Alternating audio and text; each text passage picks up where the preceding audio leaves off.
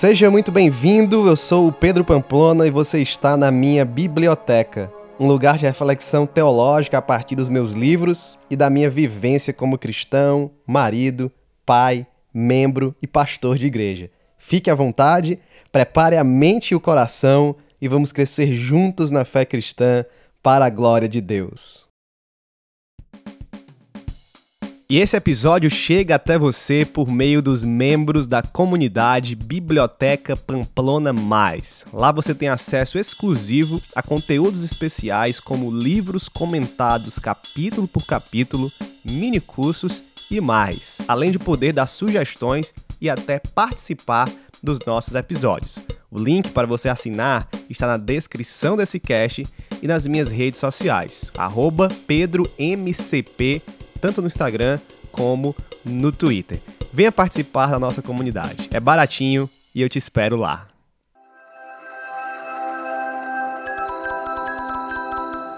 Se você deseja saber como montar uma boa biblioteca teológica de maneira equilibrada para abençoar a tua vida, esse é o teu podcast correto. Você está no local correto para ouvir aqui durante alguns minutos, de forma direta e bem prática, como você monta uma boa biblioteca teológica. Essa é uma dúvida que já surgiu nas minhas redes sociais. Algumas pessoas já mandaram essa, essa pergunta, né, pastor? Como é que eu faço para montar uma boa biblioteca? E eu sei, olhando para minha própria história, como é importante alguém te guiar, né?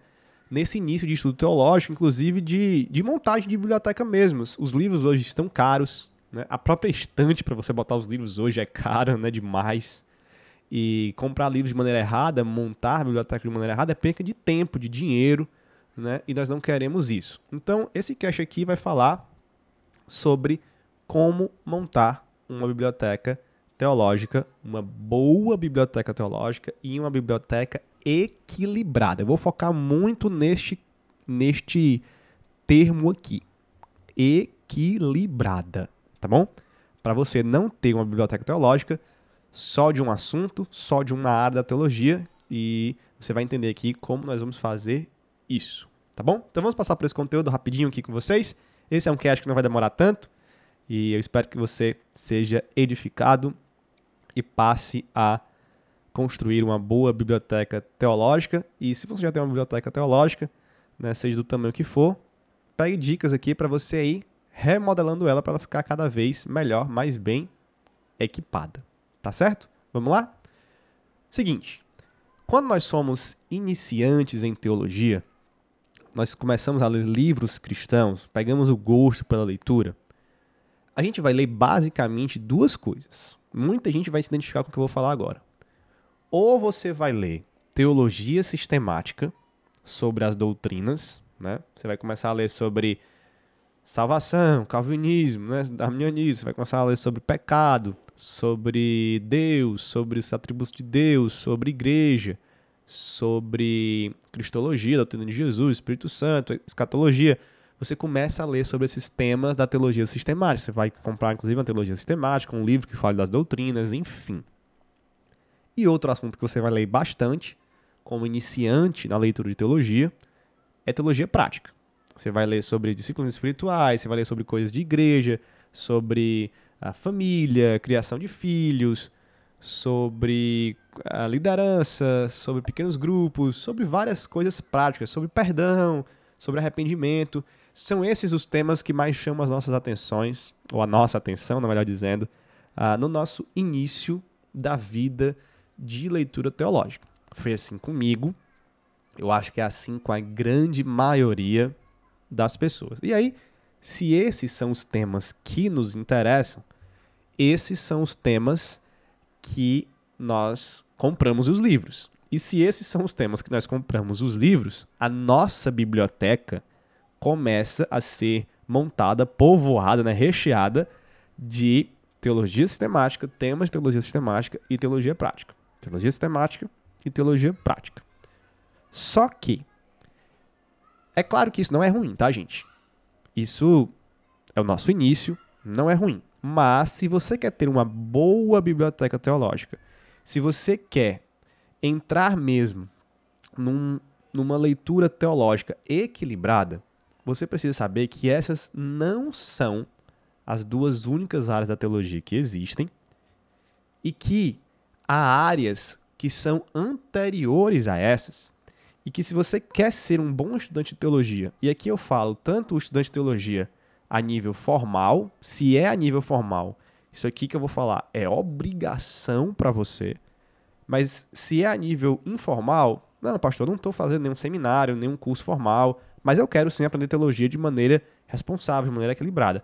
Se não é formal, e você tem esse desejo, também é algo muito importante para você fazer. Se é formal, cara, se você está no seminário, está no curso de teologia, isso aqui é obrigatório, tá bom? Então, existem outras áreas da teologia anteriores à teologia sistemática e à teologia prática.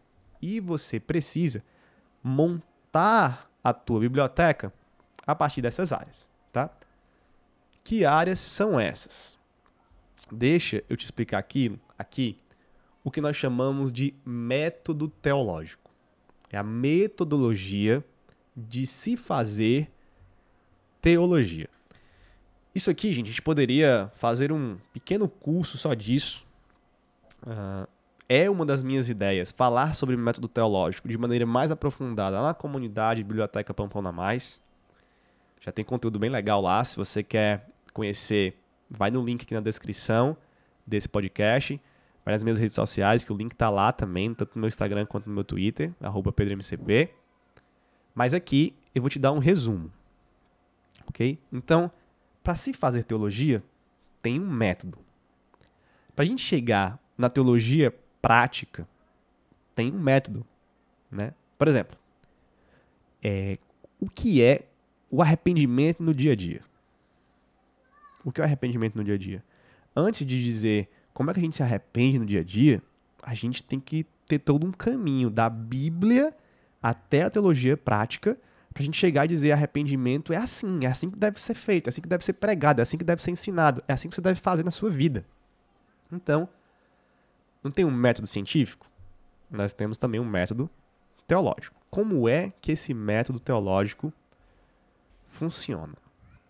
Eu vou pegar aqui um tema do pecado ok? Pecado. O que, é que um teólogo faz quando ele quer fazer teologia do pecado? Ele quer fazer teologia para a igreja. Vamos lá. O cara quer escrever um livro prático sobre pecado para a igreja. O que, é que ele vai fazer então para começar esse estudo?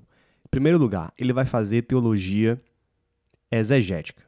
Ele vai selecionar os principais textos que falam de pecado nas Escrituras ele vai para o pecado original em Gênesis, ele pode usar o Babel, ele pode usar alguns episódios do pecado de Davi, ele pode ir para os profetas e ver quando eles falam e condenam o pecado de Israel. Ele vai olhar para Jesus falando de pecado, para Paulo falando de pecado, para Pedro falando de pecado. Ele vai nos principais textos que ele encontrar sobre pecado na Bíblia. E aí ele vai fazer a exegese desses textos. Ele vai retirar o significado desses textos que os autores pretenderam colocar nesses textos. Esse é o, esse é o objetivo da exegese, é retirar do texto, inclusive a exegese significa conduzir para fora, pegar o, o significado do texto ali que o autor quis colocar nele e retirar esse significado, encontrar esse significado. Então ele vai fazer isso dentro do corpo de texto que ele, que ele selecionou sobre pecado. Esse é o primeiro passo do método teológico é a exegese, a teologia exegética. O segundo passo é da teologia bíblica. O que, que ele vai fazer agora? Esse cara vai pegar todos os textos aqui que ele fez a exegese sobre pecado e ele vai perceber que esses textos falam de pecado de maneiras diferentes, com nuances diferentes, facetas diferentes, ênfases diferentes. Eles falam de pecado dentro de momentos da revelação progressiva diferentes e ele vai então agora relacionar esses textos, colocar esses textos em ordem e ele vai ver como esses textos vão aparecendo ao longo das escrituras, como eles se relacionam entre si, se há relação de textos no Novo Testamento com os do Antigo Testamento, em que eles se parecem, em que eles diferem, como Paulo fala de pecado em relação a Tiago, em relação a Pedro, em relação à antiga aliança, como os profetas falam, o que é que Paulo fala sobre o pecado original lá em Gênesis, quando ele cita esse episódio, ele vai fazer agora a teologia bíblica. É quando nós olhamos para como a Bíblia trata de assuntos dentro da sua revelação progressiva, de Gênesis Apocalipse. Ele vai fazer este trabalho agora de teologia bíblica, de olhar para a meta-narrativa da, das Escrituras, a grande narrativa do reino de Deus e ver como é que o pecado é tratado nos seus diferentes estágios dentro dessa revelação progressiva. Disso ele já vai tirar muitas lições sobre o pecado. Ok? Então, esse é o segundo passo do método teológico que eu estou resumindo aqui para você, para chegar na biblioteca equilibrada de teologia, tá bom? É com a teologia bíblica que nós fazemos a teologia sistemática, porque você vai pegar toda essa comparação que você fez da teologia bíblica, todos esses textos comparados, você vai ver o padrão que eles formam, como eles estão organizados ao longo da narrativa das escrituras, e você fazendo essa comparação, essa análise de teologia bíblica, você vai chegar a definições, resumos, características da doutrina do pecado. E é aí que você vai sistematizar isso, colocar isso de maneira organizada tá? e mais didática possível para o leitor do livro. Então é aí que ele vai sistematizar a teologia. Olha, pecado é isso. Pecado se manifesta dessa forma. Pecado no Antigo Testamento tem essas características aqui né? É, são essas palavras que são usadas. O pecado no Novo Testamento é assim. Paulo falou disso. Então, ele vai organizar agora de forma sistemática, separando por tópicos, por assuntos, de forma a dar definições, né? de forma bem didática mesmo. Após a sistemática, ou até mesmo antes da sistemática, que cabe a quem está fazendo a sistemática, se ele quer já introduzir na sistemática o aparato histórico, então ele vai fazer a pesquisa antes para reunir já na sistemática as suas características históricas da doutrina, mas se ele quiser fazer depois, ele também pode fazer depois para inserir e juntar isso posteriormente, mas paralelo aí, vamos dizer assim, à sistemática, ele faz o estudo histórico da doutrina, da doutrina do pecado. Então, ele vai sair um pouco da Bíblia agora, ele já teve as conclusões dele na Bíblia, ele vai olhar como a patrística tratou o pecado, né? como a igreja da Idade Média tratou o pecado, como os reformadores trataram o pecado, como o pecado é tratado na modernidade, na pós-modernidade. Aí ele pode olhar como os batistas fizeram isso, os puritanos, os pentecostais, alguns movimentos né, cristãos, como eles lidam com o pecado. Ele pode fazer uma pesquisa também nisso e retirar ali os erros, os acertos, onde eles foram mais bíblicos, menos bíblicos. E isso também é muito interessante para o trabalho sistemático, nós unimos com o trabalho histórico. E aí, é depois disso que nós podemos caminhar para uma teologia prática. É quando nós olhamos para a teologia exegética, bíblica, sistemática, histórica, nós vamos agora retirar os ensinos práticos, olhando para toda aquela descoberta bíblica que nós fizemos e também para os erros e acertos históricos que vão trazer uma bagagem muito grande para a igreja de hoje. Por isso que é importante a gente olhar para a nossa tradição, para a gente ver os acertos e os erros. E aí nós aprendemos tanto com os acertos quanto com os erros, junto com a teologia bíblica que nós fizemos sistemática, a teologia histórica vai trazer muita prática boa para nós, para um livro que está sendo escrito nesse assunto do pecado, né? E aí então é que se escreve a teologia prática seguindo o modo. Nós não começamos com a prática, porque a prática sem essa base antes pode ser uma grande furada, pode ser só achismo né, do escritor, pode ser coisa que tem nada a ver com a Bíblia e não é isso que a gente quer. Coisas também que tem nada a ver com a tradição cristã e também não é isso que a gente quer. Né? E aí a gente também poderia falar até de teologia filosófica, depois que você faz a sistemática histórica, se você quer se aprofundar nesse tema, se o seu livro quer ter aí mais essa pegada, você vai para questões filosóficas, né? Questões, por exemplo, se nós estamos tratando de pecado, vamos falar então de livre-arbítrio, ver essa discussão filosófica do livre-arbítrio, ver a discussão filosófica de pecado original, de bem e mal, né? De qual é a, a origem moral do ser humano, o que é certo e errado, você pode né, caminhar para uma discussão filosófica em cima do pecado também, se você quer caminhar por mais esse passo aí do método teológico, tá? Esse Talvez esse passo estaria ali depois da teologia histórica, ou até mesmo depois da teologia prática, ou antes da teologia prática, para a gente já ir para a prática também com conceitos filosóficos bem definidos, tá bom? Então, esse é o método teológico que eu resumi aqui e que vai servir de base para você montar a sua biblioteca teológica. E aí, por que, que esse método é importante? Porque se você quer aprender teologia para que você não seja só um receptor da teologia, mas também alguém que entende do método e consegue fazer, claro que no seu nível de aprendizado, esse processo teológico, você precisa de uma biblioteca teológica que contemple pelo menos esses cinco passos aqui, essas cinco áreas da teologia, esses cinco níveis, vamos chamar assim. Então, saia só da sistemática e da prática, né? E caminhe também para comprar livros e ler livros sobre exegese, para você aprender a fazer exegese, livro de teologia bíblica, isso aqui é importantíssimo.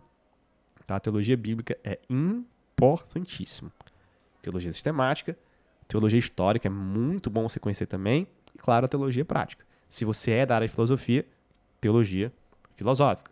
Até se você gosta um pouquinho disso, mas nem é tanto da área, mas gosta um pouquinho, quer estudar um pouquinho, compre livros na área de teologia filosófica também.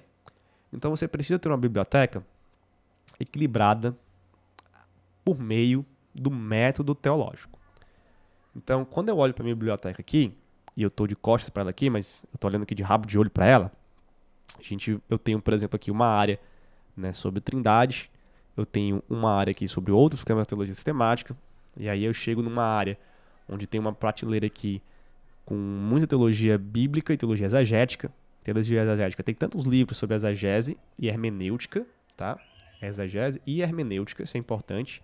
Hermenêutica é a teoria de interpretação, exegese é um passo ali que a gente faz da interpretação, que é o estudo, o estudo mesmo do texto, né? Então aqui tem os livros sobre hermenêutica, sobre exegese, tem os comentários que ficam nessa área aqui de exegese, né? Tem o livro de teologia bíblica, teologia bíblica do Antigo Testamento, teologia bíblica do Novo Testamento, ah, como fazer teologia bíblica, o que é teologia bíblica, né? Teologia bíblica, ah, temas teológicos tratados a partir da teologia bíblica, como tem um livro aqui sobre teologia bíblica da adoração, da idolatria, ah, do reino de Deus, enfim, a um do povo de Deus e tal. E aí nós temos aqui, tem um aqui mais para um lado aqui, teologia histórica, que tem livros de história da igreja, biografias, livros que falam de movimentos específicos, momentos específicos. Nós temos a, a teologia histórica e tem muita teologia prática aqui, alguns livros que não é da minha área, mas alguns livros de teologia filosófica, né? E tem um livro aqui, por exemplo, sobre o que é o Deus e o mal, a existência do mal, é, e outros livros que sobre tem um livro aqui que eu recebi agora, filosofia hebraica. Enfim, tem um livro aqui de filosofia para iniciantes, a, a teologia e a filosofia, um livro bacana aqui. Enfim, tem, tem livros de áreas aqui do método teológico. Então, você quer ter uma teologia, uma biblioteca equilibrada, uma boa biblioteca? Faça isso. Compre livros e leia livros para que você entenda o todo da teologia do método teológico, tá? Dito isso, é claro que você vai ter a sua ênfase, ok? Você vai ter a sua ênfase. É, é bom que você tenha livro de tudo, todo o método. É bom que você entenda o básico do método por meio das suas leituras e que você tenha uma biblioteca com livros dessas áreas. Mas é lógico que você vai ter a sua ênfase, né? Deixa eu dar um exemplo aqui. Eu sou um cara que tem mestrado em teologia sistemática. Então, tem mais livros de teologia sistemática aqui na biblioteca, tá? Eu gosto muito de teologia bíblica, então tem livro de teologia bíblica aqui. Tem mais livro de teologia bíblica do que teologia exegética, tá?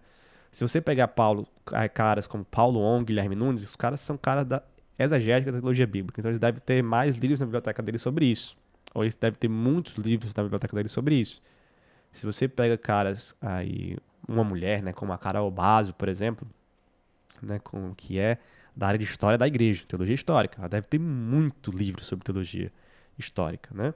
Você pode pegar caras de teologia mais prática. É, como pastor e como alguém que está ali o tempo todo aconselhando, eu também tenho muito livro sobre isso, né? Teologia prática. Eu, me considero também um cara assim muito da teologia prática. Eu diria que eu sou menos teologia exagética, menos teologia histórica e mais teologia sistemática e prática. Em terceiro lugar ali a bíblica, né? Então a biblioteca reflete isso. Então você vai ter as suas ênfases também. Pastor, eu quero ser um cara da exegese. Você vai comprar mais livros de exegese. Pastor, eu quero ser um cara de teologia histórica. Eu quero história da igreja. Aqui na minha igreja tem a galera da história. Tem os caras que fazem história mesmo, cursam história, tem os professores de história, e a galera estuda história muito, história da teologia, história da igreja. Os caras têm livro disso, tem mais livro de história da igreja do que eu, e tem que ter mesmo, porque é a área deles. Então, você vai ter uma ênfase, e eu sempre digo assim: escolha uma ênfase, e dentro dessa ênfase, escolha uma área dentro dessa ênfase para você se especializar, e compre livros disso, mas também compre livros para a biblioteca equilibrada, onde você vai ter todo o método teológico, tá bom? Então, existe mais do que teologia sistemática e teologia prática, inclusive existem coisas anteriores que nós precisamos saber. Então, te recomendo demais comprar livros sobre hermenêutica, sobre exegese, para você aprender a estudar a Bíblia. Faça curso sobre isso. Te aconselho demais a ter livros sobre teologia bíblica, tá bom? Tudo isso é anterior à teologia sistemática, histórica e prática. Vamos para o segundo ponto? O segundo ponto são os tipos de livros que existem. Eu quero colocar aqui para você seis tipos de livros. Livros, talvez existam até mais, mas eu resumi aqui em seis tipos de livros que são livros interessantes para você ter na sua biblioteca. O primeiro tipo de livros, logicamente, é o mais básico, é o que eu chamei do livro convencional. O que é o livro convencional? O livro convencional é um livro que ele tem um tema geral, um autor escreve, ou às vezes até dois autores, três autores. Por exemplo, aqui na minha frente tem um livro que é a Igreja chamado Tov. E aqui quem escreve é Scott McKnight e a Laura Beringer. Mas é um livro convencional, por quê? Porque tem um tema e os capítulos vão seguindo, tem uma tese central e os capítulos vão desenvolvendo esse tema, desenvolvendo essa tese. É um livro convencional. Estou aqui com outro livro, Ministério Infantil, uh, também são dois autores. É um tema, Ministério Infantil, e os capítulos vão seguindo aí esse tema normalmente. São livros convencionais. Então, logicamente, a sua biblioteca precisa de livros convencionais. São esses livros construídos em torno de um tema, de uma tese, onde uh, os autores eles vão desenvolvendo ao longo dos capítulos. É o livro normal que você conhece, tá bom? Não vou precisar nem explicar muito isso. Então, você precisa de livros convencionais dentro daquelas áreas que você acabou de ver do método teológico. Há um segundo tipo de livro que geralmente os iniciantes não costumam ler, mas que são livros excelentes para o nosso aprendizado, que são livros que eu chamei de coletânea de artigos. Existem livros que são coletâneas de artigos sobre algum tema, ou sobre até temas gerais, certo? Por exemplo, eu tenho um, livro aqui, que é um livro de coletâneas de artigos sobre exegese do Novo Testamento.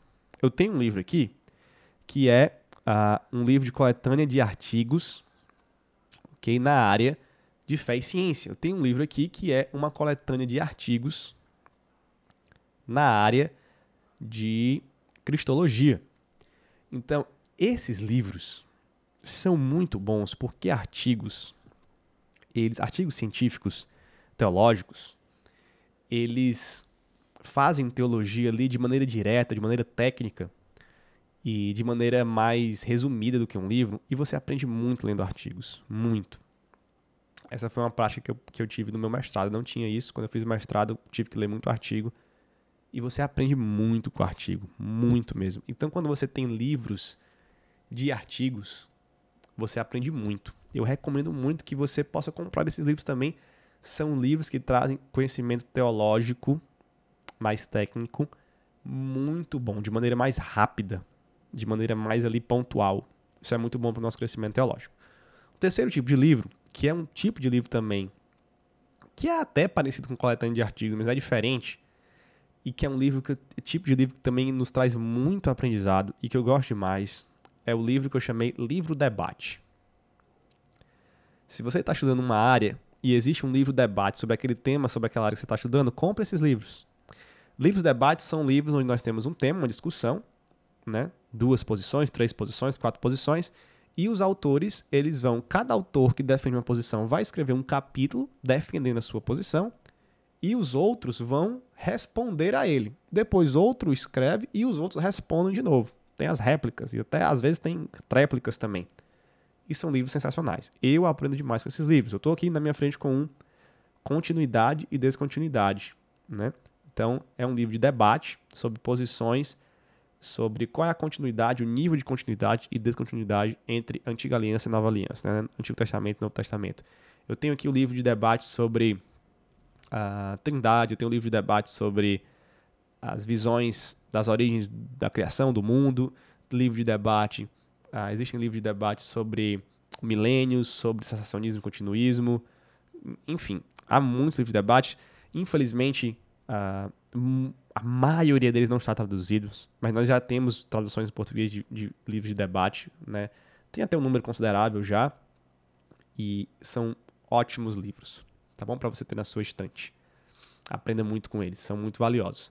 Quarto tipo de livros são as teologias sistemáticas. Eu não preciso explicar muito, né? já são conhecidíssimas. São grandes livros uh, que passam por os temas principais da teologia, da teologia como uh, o método teológico, a bibliologia, a, te, a, doutrina de Deus, a doutrina da criação, a doutrina do pecado, a doutrina da redenção, a doutrina do homem, a doutrina de Cristo, a doutrina da salvação, a doutrina da igreja, a escatologia e outras até né? Então, são grandes resumos, compêndios teológicos. É bom você ter mais de uma teologia sistemática para você ir comparando os autores, tá bom? Isso é muito bom. Quinto tipo de livros que é indispensável também para você que quer conhecer e crescer no conhecimento teológico e bíblico, principalmente, são os comentários. Né? Tenha, crie o hábito, tenha o hábito de ler comentários. Você vai ver como o seu conhecimento bíblico vai aumentar tem o hábito, o, o comentário, uh, ele, assim como a teologia sistemática, eles não são livros de que você precisa ler do começo ao fim. Eles são livros que a gente classifica como livros de pesquisa. Eu preciso ler sobre um tema. Eu vou dar uma aula ou eu preciso aprender sobre cristologia. Eu vou lá na teologia sistemática, leio a parte de cristologia. Eu quero estudar o capítulo 2 de Romanos. Eu vou no comentário de Romanos, leio o comentário do capítulo 2. Ou até da perícope menor, da parte menor do capítulo 2. Eu quero, vou pregar, vou estudar capítulo 2, verso 1 ao 5, eu vou lá e leio. Né? O livro de coletânea de artigos também pode ser um livro de pesquisa. Esses livros, eles não precisam ser lidos do início ao fim. É por isso que eu digo que nem todo livro na sua estante você precisa comprar para ler na hora de imediato. Tá? Isso é uma falácia. Ah, você já leu esse livro aqui todo? Não. Então tu não pode comprar outro. Então tem muito livro que tu não leu. Não. Livros podem ser deixados lá para pesquisa, principalmente teologias sistemáticas e comentários. Mas o que eu queria dizer é que pegue principalmente aqueles comentários introdutórios menores. Nós temos uma série boa da Vida Nova do Antigo e Novo Testamento. Tem o hábito de ler. Nós temos um comentário, por exemplo, Douglas Mook saiu recentemente de Tiago, não é tão grande. É, abra o comentário, e assim, leia ele do começo ao fim, você vai ver como isso é valioso.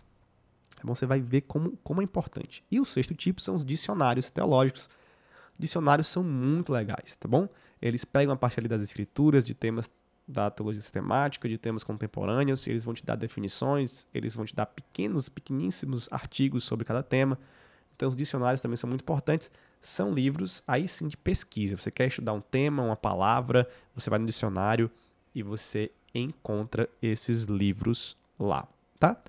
Se você é da área da exegese, um outro tipo de livro que eu não coloquei aqui na minha lista, mas que você precisa ter, são os léxicos, ok?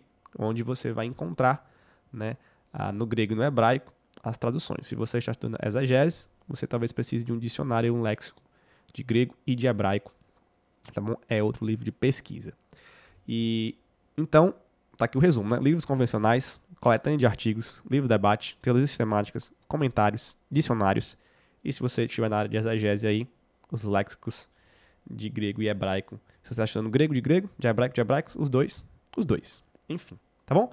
Então, tanto áreas diferentes da, teologia, áreas diferentes da teologia, como livros de tipos diferentes, tipos de livros diferentes. Aprenda a ter uma biblioteca equilibrada dessa forma. Tá? E por último, gente, eu queria deixar um princípio aqui. A biblioteca, ela não é um amontoado dos livros que você comprou. Não trate a sua biblioteca apenas como isso. Ah, pastor, é o arrumo de livro que eu tenho aqui, como a gente diz no Ceará. É o amontoado de livro que eu comprei que eu tenho que ler. Não faça isso. Trate a sua biblioteca como uma caixa de ferramentas. Como uma caixa de ferramentas que vai te auxiliar em alguma necessidade que você precise. Ok? Por que, que isso faz toda a diferença? Eu acabei de dizer. Você muitas vezes não compra livros para você ler naquele exato momento. Às vezes você aproveita uma promoção. Às vezes eu, como pastor, por exemplo, compro livros que eu sei que eu tendo eles aqui na minha biblioteca, eles vão me ajudar em algum momento. Por exemplo, eu não compro comentários para eu ler do começo ao fim. Agora. Comprei agora, tem. Não. Eu compro um comentário porque eu sei que um dia eu vou pregar naquele livro e eu vou precisar do comentário. Um dia eu vou fazer uma série de pregações naquele livro vou precisar daquele comentário. Eu compro uma teologia sistemática porque um dia eu vou precisar pesquisar e vou precisar dela. Um dicionário da mesma forma. Eu compro uh, uma teologia sistemática porque eu sei que um dia eu posso dar uma aula e vou precisar dela aqui comigo. Eu compro livro de teologia prática porque um dia alguém pode chegar aqui no meu gabinete falando de um problema e eu vou precisar ler um livro para me ajudar a resolver aquele problema, até o que falar sobre aquele problema. É a mesma coisa com a caixa de ferramentas. Você não compra, você não, você não, você não compra uma uma chave de fenda, um martelo para você comprei porque eu tenho que usar agora. Às vezes, porque você não tem, você tá com um problema na sua casa, e você vai ter que sair, vai na loja para comprar. Aí você compra para usar na hora. Mas o cara precavido é o cara assim, ó, vou comprar uma caixa de ferramentas aqui que tem a chave de fenda, o martelo, o alicate, né, os parafusos, uma chave inglesa, enfim, não sei, né? Porque quando precisar, eu já tenho. O livro é muito parecido com isso. A gente precisa aprender a tratar nossa biblioteca como uma caixa de ferramenta. Sabe o que mais?